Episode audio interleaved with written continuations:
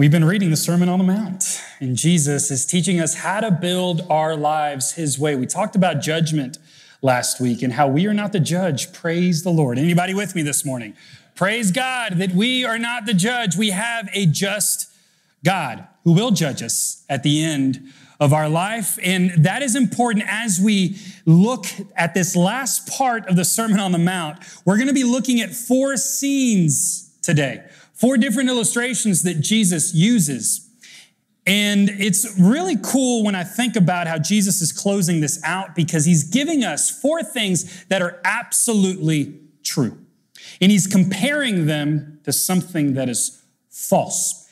If you know me, you know that I'm not very comfortable with absolute statements. They really do make me, ooh, because I don't ever want to come off as someone that thinks that there's something they're not. You know what I mean? And so sometimes, anyway, that, that, that bothers me. But here's the beauty of what Jesus is about to teach us. He is the creator, the Lord, the one who was and is and is to come. He is the only one with the authority to tell us what is absolutely true.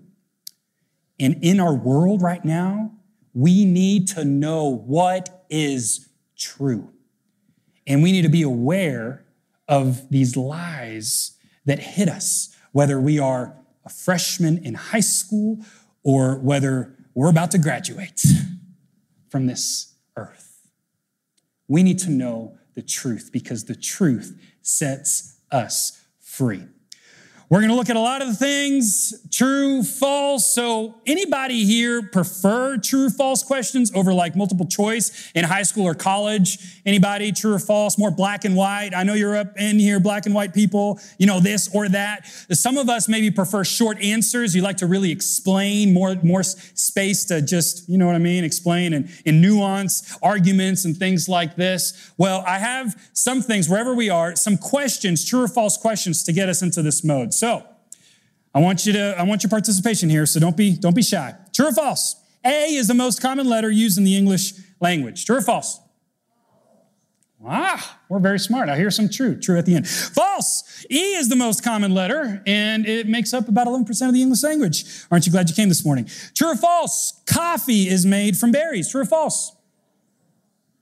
True. We got some snobs in here. True, not beans. When coffee berries turn from green to bright red in color, this indicates ripeness, and they are picked, processed, and dried before roasted and turned into coffee. There you go. True or false? A lion's roar can be heard up to five miles away. I know you were dying to know. True or false? That is true. I think of Aslan. Anybody else? Okay. True or false? Monaco is the smallest country in the world. There you go. Yeah, false. Vatican City is only uh, that big, 0.2 square miles. True or false? Texas is the biggest American state. Ah, wow.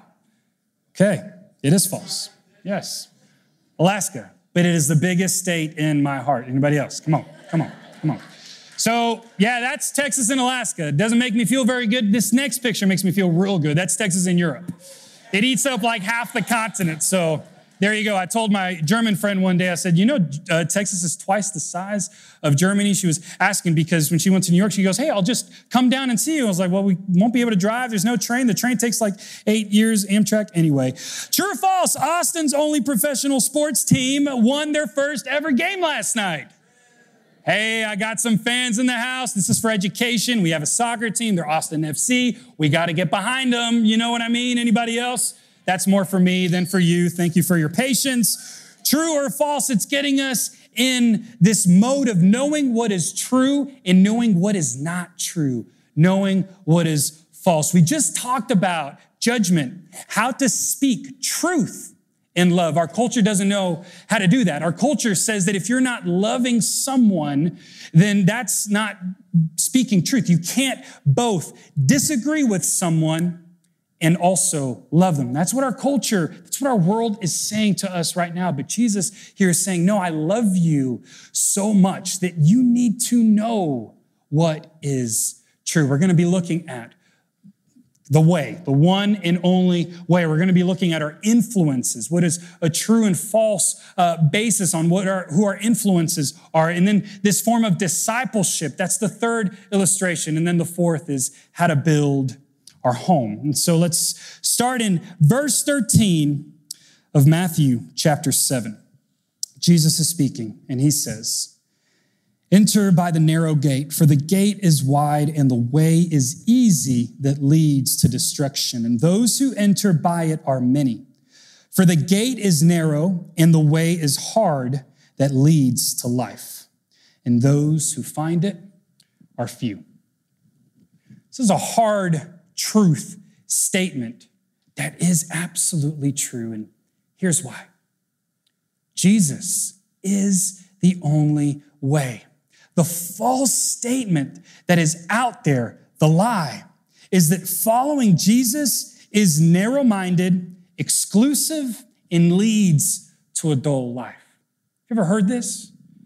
Maybe have you ever believed this?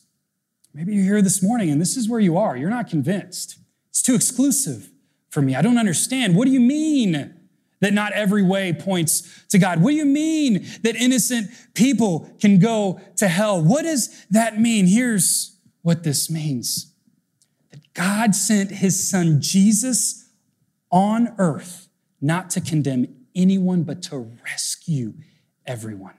He came to save us from our sin. And that makes Jesus the most inclusive message ever proclaimed in the history of mankind. That's what makes it so true.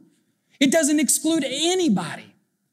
But when you accept Jesus into your life, then you're saying yes to the blood that he shed for you and for me. And that means that your life now has been purchased with a price, and it is no longer yours. You now have a master, and that master, his name is Jesus, and Jesus wants the best for you and for me. And so the truth statement is that following Jesus exclusively is the most inclusive way and the only way to abundant and everlasting life. Maybe you're in that season where you're wrestling with this and you're questioning. Well, I, I, don't understand. Well, I don't know. Well, what if? And I don't want to be seen as someone that excludes others. I encourage you this morning to make Jesus your main priority and be okay not worrying about having it all figured out, having all of the answers, because I certainly don't. And you don't have to either when we surrender our life to God, He gives us this abundant life. And He shows us that putting Him as our priority is the best thing that we could do. Yes, it's a narrow way. Not everybody finds it. It's hard. It says so right there. We put that scripture back up, verse uh, 14. The gate is narrow and the way is hard that leads to life. And those who find it are few. Jesus never said it would be easy. It's hard, but it is good and it is so worth it. He fills us with abundant life. The other way, the false way, is, is the gate, the gate is wide. That means that it's convenient, it's comfortable. And, and there's a lot of room for, you know, a lot of different iterations of how to do life. But there's something beautiful. I don't know if you agree with me on this. There's something beautiful about just surrendering and submitting your life to somebody else. When I said yes to my wife, I gave my life over to her. I didn't say, hey, you're the only one for me, my soulmate, all of this. I said, I choose to commit my entire life to you. And no matter what happens in this life, sickness or in health, I'm committed to you. That's the same thing that we do when we give our life to God. We're saying, yes, stuff is going to happen in this life, but we are committing our lives to Jesus, saying He is our main priority. And that is the way that leads to life. That's the first scene. Here's the second scene. Verse 15 Beware of false prophets who come to you in sheep's clothing, but inwardly are ravenous wolves. You will recognize them by their fruits. Are grapes gathered from thorn bushes or figs from thistles? So every healthy tree bears good fruit, but the diseased tree bears bad fruit.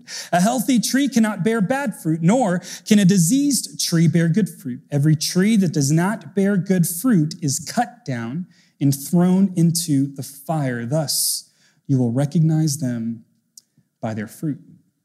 So Jesus is speaking to those that influence us. What voices are we listening to? What teachers are we coming under? Who's influencing our decisions? There's a lot of teachers, there's a lot of influencers out there, and I want to call out two false teachers that say this false way is to live productively just to take care of looking good on the outside. So to live a productive life it means just taking care of looking good on the outside. It's like the the they look like sheep, but inside they're actually ravenous wolves. Here are two false teachings. I'm not calling any one teacher out. I'm calling out these teachings that I think envelop a lot of teachers in our culture. On one end of the spectrum, we have relativism. And relativism teaches that there's many, many ways. There's your truth and, there's my truth. And what happens is that when your truth and my truth don't you know, go, then, then who goes up? Well, it's the one who's smarter, the one who has the better argument. Here's a, here's a, uh, a, a quote from one of my favorite authors and pastors. His name is Tim Keller. He says that it is no more narrow to claim that one religion is right than to claim that one way to think about all religions, namely that all are equal, is right. We are all exclusive in our beliefs about religion, but in different ways. So, what Keller is getting at is that whenever we say that there's many ways, that's relativism, there's many different ways to God. Eh, they're saying that, well, your way is not the only way, or you say that your way is the only way, and therefore it doesn't fit my way. Well, there's two ways, do you see? And so one will be over the other in any given side of the argument. That's relativism. It just doesn't add up. And when we follow Jesus, again, we have the ability to say, yeah, I don't understand it all. I don't have all of the answers, but I submitted my life to Jesus Christ. And as you and I submit our lives to the Lord, He will bring a lot of those answers and He will show us why, why His way is the best way. So just look good on the outside. Well, that's more so with this other side. And this other side is legalism. And legalism is proving to others how close you are to God by the way that you live externally. It's proving to God also that you can do things to earn his love. And legalism is a trap because there's absolutely nothing that we can do to earn God's love. It's a free gift of grace. Once we receive it, then everything changes. We don't need to change anything in order to receive it. Amen? That is a, a, a false teacher that entraps us when it influences us. And how do we know this? Well, just look at the fruit. We're not looking at external fruit, we're looking at internal fruit. In the Sermon on the Mount, we learned that Jesus is looking for people that are living inside out lives. And so, healthy influence does this. A healthy influence is practice inside out living, and their actions produce fruit that impact others for good. Luke 6 45 says that a good person produces good things from the treasury of a good heart, and an evil person produces evil things from the treasury of an evil heart. What you say flows from what is in your heart. And those that we surround ourselves do influence us, whether we want them to or not. So, who are you surrounding yourself with? Are they a healthy influence? And are you empowering others to live in a healthy way that leads them to Jesus?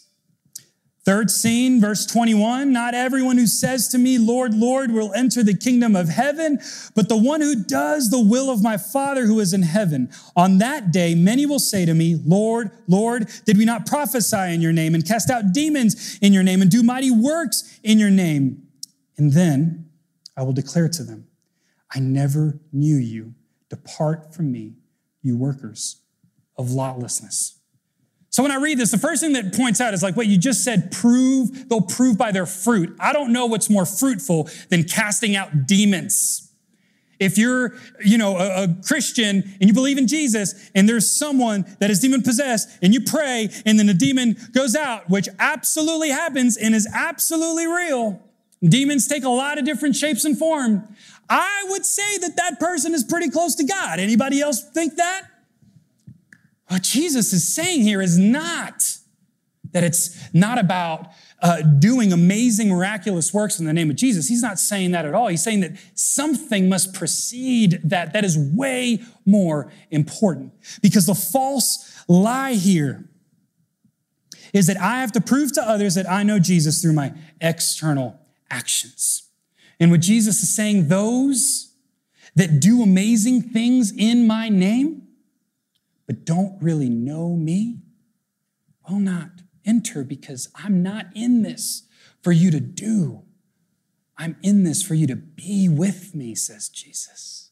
It's about relationship. So the third point is God is personal. Jesus wants us to have a personal relationship with him. He wants authentic disciples. This is the truth statement authentic disciples that personally know Jesus internally. Love to hear from someone, someone that you look up to that you've never met, someone that you've looked up to that you've never met, someone, yell it out loud, someone that you've looked up to and you've never met. Someone's got one I know you look up to people. Chuck Norris. Chuck Norris. Perfect. Thank you. That was not planned. Chuck Norris is a man of man's. He is a fighter. He is a brave dude, and he can do all things, right? Maybe there's Jesus, and then there's Chuck Norris in our culture, at least in Texas. So, do you know all about Chuck Norris? Maybe if you read Wikipedia or you look up his movies, you'll find things out about Chuck Norris. But if you met Chuck Norris in person, would he say that he knew you? No because he knows that even though you know all about him, you don't actually know him. It's the same thing with Jesus. Same thing that he's saying through to us in this passage. There's a difference between having all this information and knowing about God than actually knowing God personally. And here's the difference. You know how you and I do that? We're just real. We're just honest with Him about where we are. This world needs authentic disciples of Jesus Christ. Not people that are concerned about knowing all the right answers, but people that are concerned about just being real. That's who Jesus is wanting us to be when we approach him. Authentic disciples that personally know Jesus internally. And so, question for you is Are you authentic? Am I authentic and honest with where I am with Jesus? He brings it home, talking about home in verse 24. Everyone then who hears these words of mine and does them will be like a wise man who built his house on the rock, and the rain fell, and the floods came, and the winds blew and beat on that house, but it did not fall because it had been founded on the rock. And everyone who hears these words of mine, all over 2,000 words that Jesus just spoke Everyone who hears these words of mine and does not do them will be like a foolish man who built his house on the sand, and the rain fell, and the floods came, and the winds blew and beat against the house, and it fell. And great was the fall of it. Jesus is speaking on this mount over in Galilee. He's over, uh, uh, he's overlooking, you know, all the Galilee area. The Sea of Galilee is right by there. He's a carpenter. He knows, like many of us in the room know that are builders, if you get the foundation wrong, you have a big problem. It takes a lot to redo a foundation. And so Jesus is bringing the Sermon on the Mount home by talking about building on a firm foundation. Here's what happened. There was sifting sands in the Sea of Galilee. And so when people built their house on the soil, normally they would just build shallow foundations thinking, oh, the, the flood waters will never come. Well, those that were experienced, those that knew a thing or two, understood that when winter rains came, the Jordan River was going to overflow. And that little shallow foundation was not going to withstand the storm. And so what they would do is they drilled 10 feet deep until they hit bedrock. Could you imagine if we had that type of soft soil in the hill country? Over here, you dig two inches and you're rock solid. 10 feet deep until they hit foundation. That's a deep faith that is established. A lot of time, a lot of heartache. Jesus is telling us the storms of life will come. It's not saying if you believe in Jesus, then everything will be great. He'll give you a get out of jail and get out of all trouble here on earth card. No, he says that in this world we will have trouble, so take heart, for I, Jesus, has overcome the world. So let's build our foundation on the bedrock that is Jesus Christ. That means that it's going to take hard work. But here's what happens when we do the work and don't take the easy way out there's purpose for all of that hard work. Because when the storms of life hit, we now understand the purpose of our faith, which is not just to swim through life and then get to heaven and say, Praise God, I made it.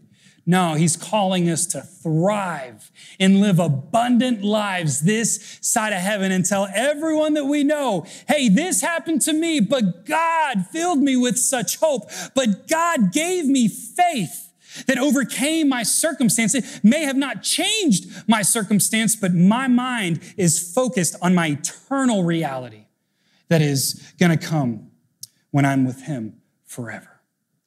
That's the type of people He's calling us to live, and that's the type of foundation that He's asking us to have. And so there's four points here that I want to summarize as we've talked through these things. There's uh, making Jesus my priority leads to abundant and everlasting life. Healthy influences live productive inside out lives that bear good fruit. Authentic disciples personally know Jesus internally, and wise builders purposefully build on the firm foundation because they know that the storms are coming. Jesus is giving us some incredible truth to build our lives on. And this is how it ends. I have one point in worship band. You can come back up.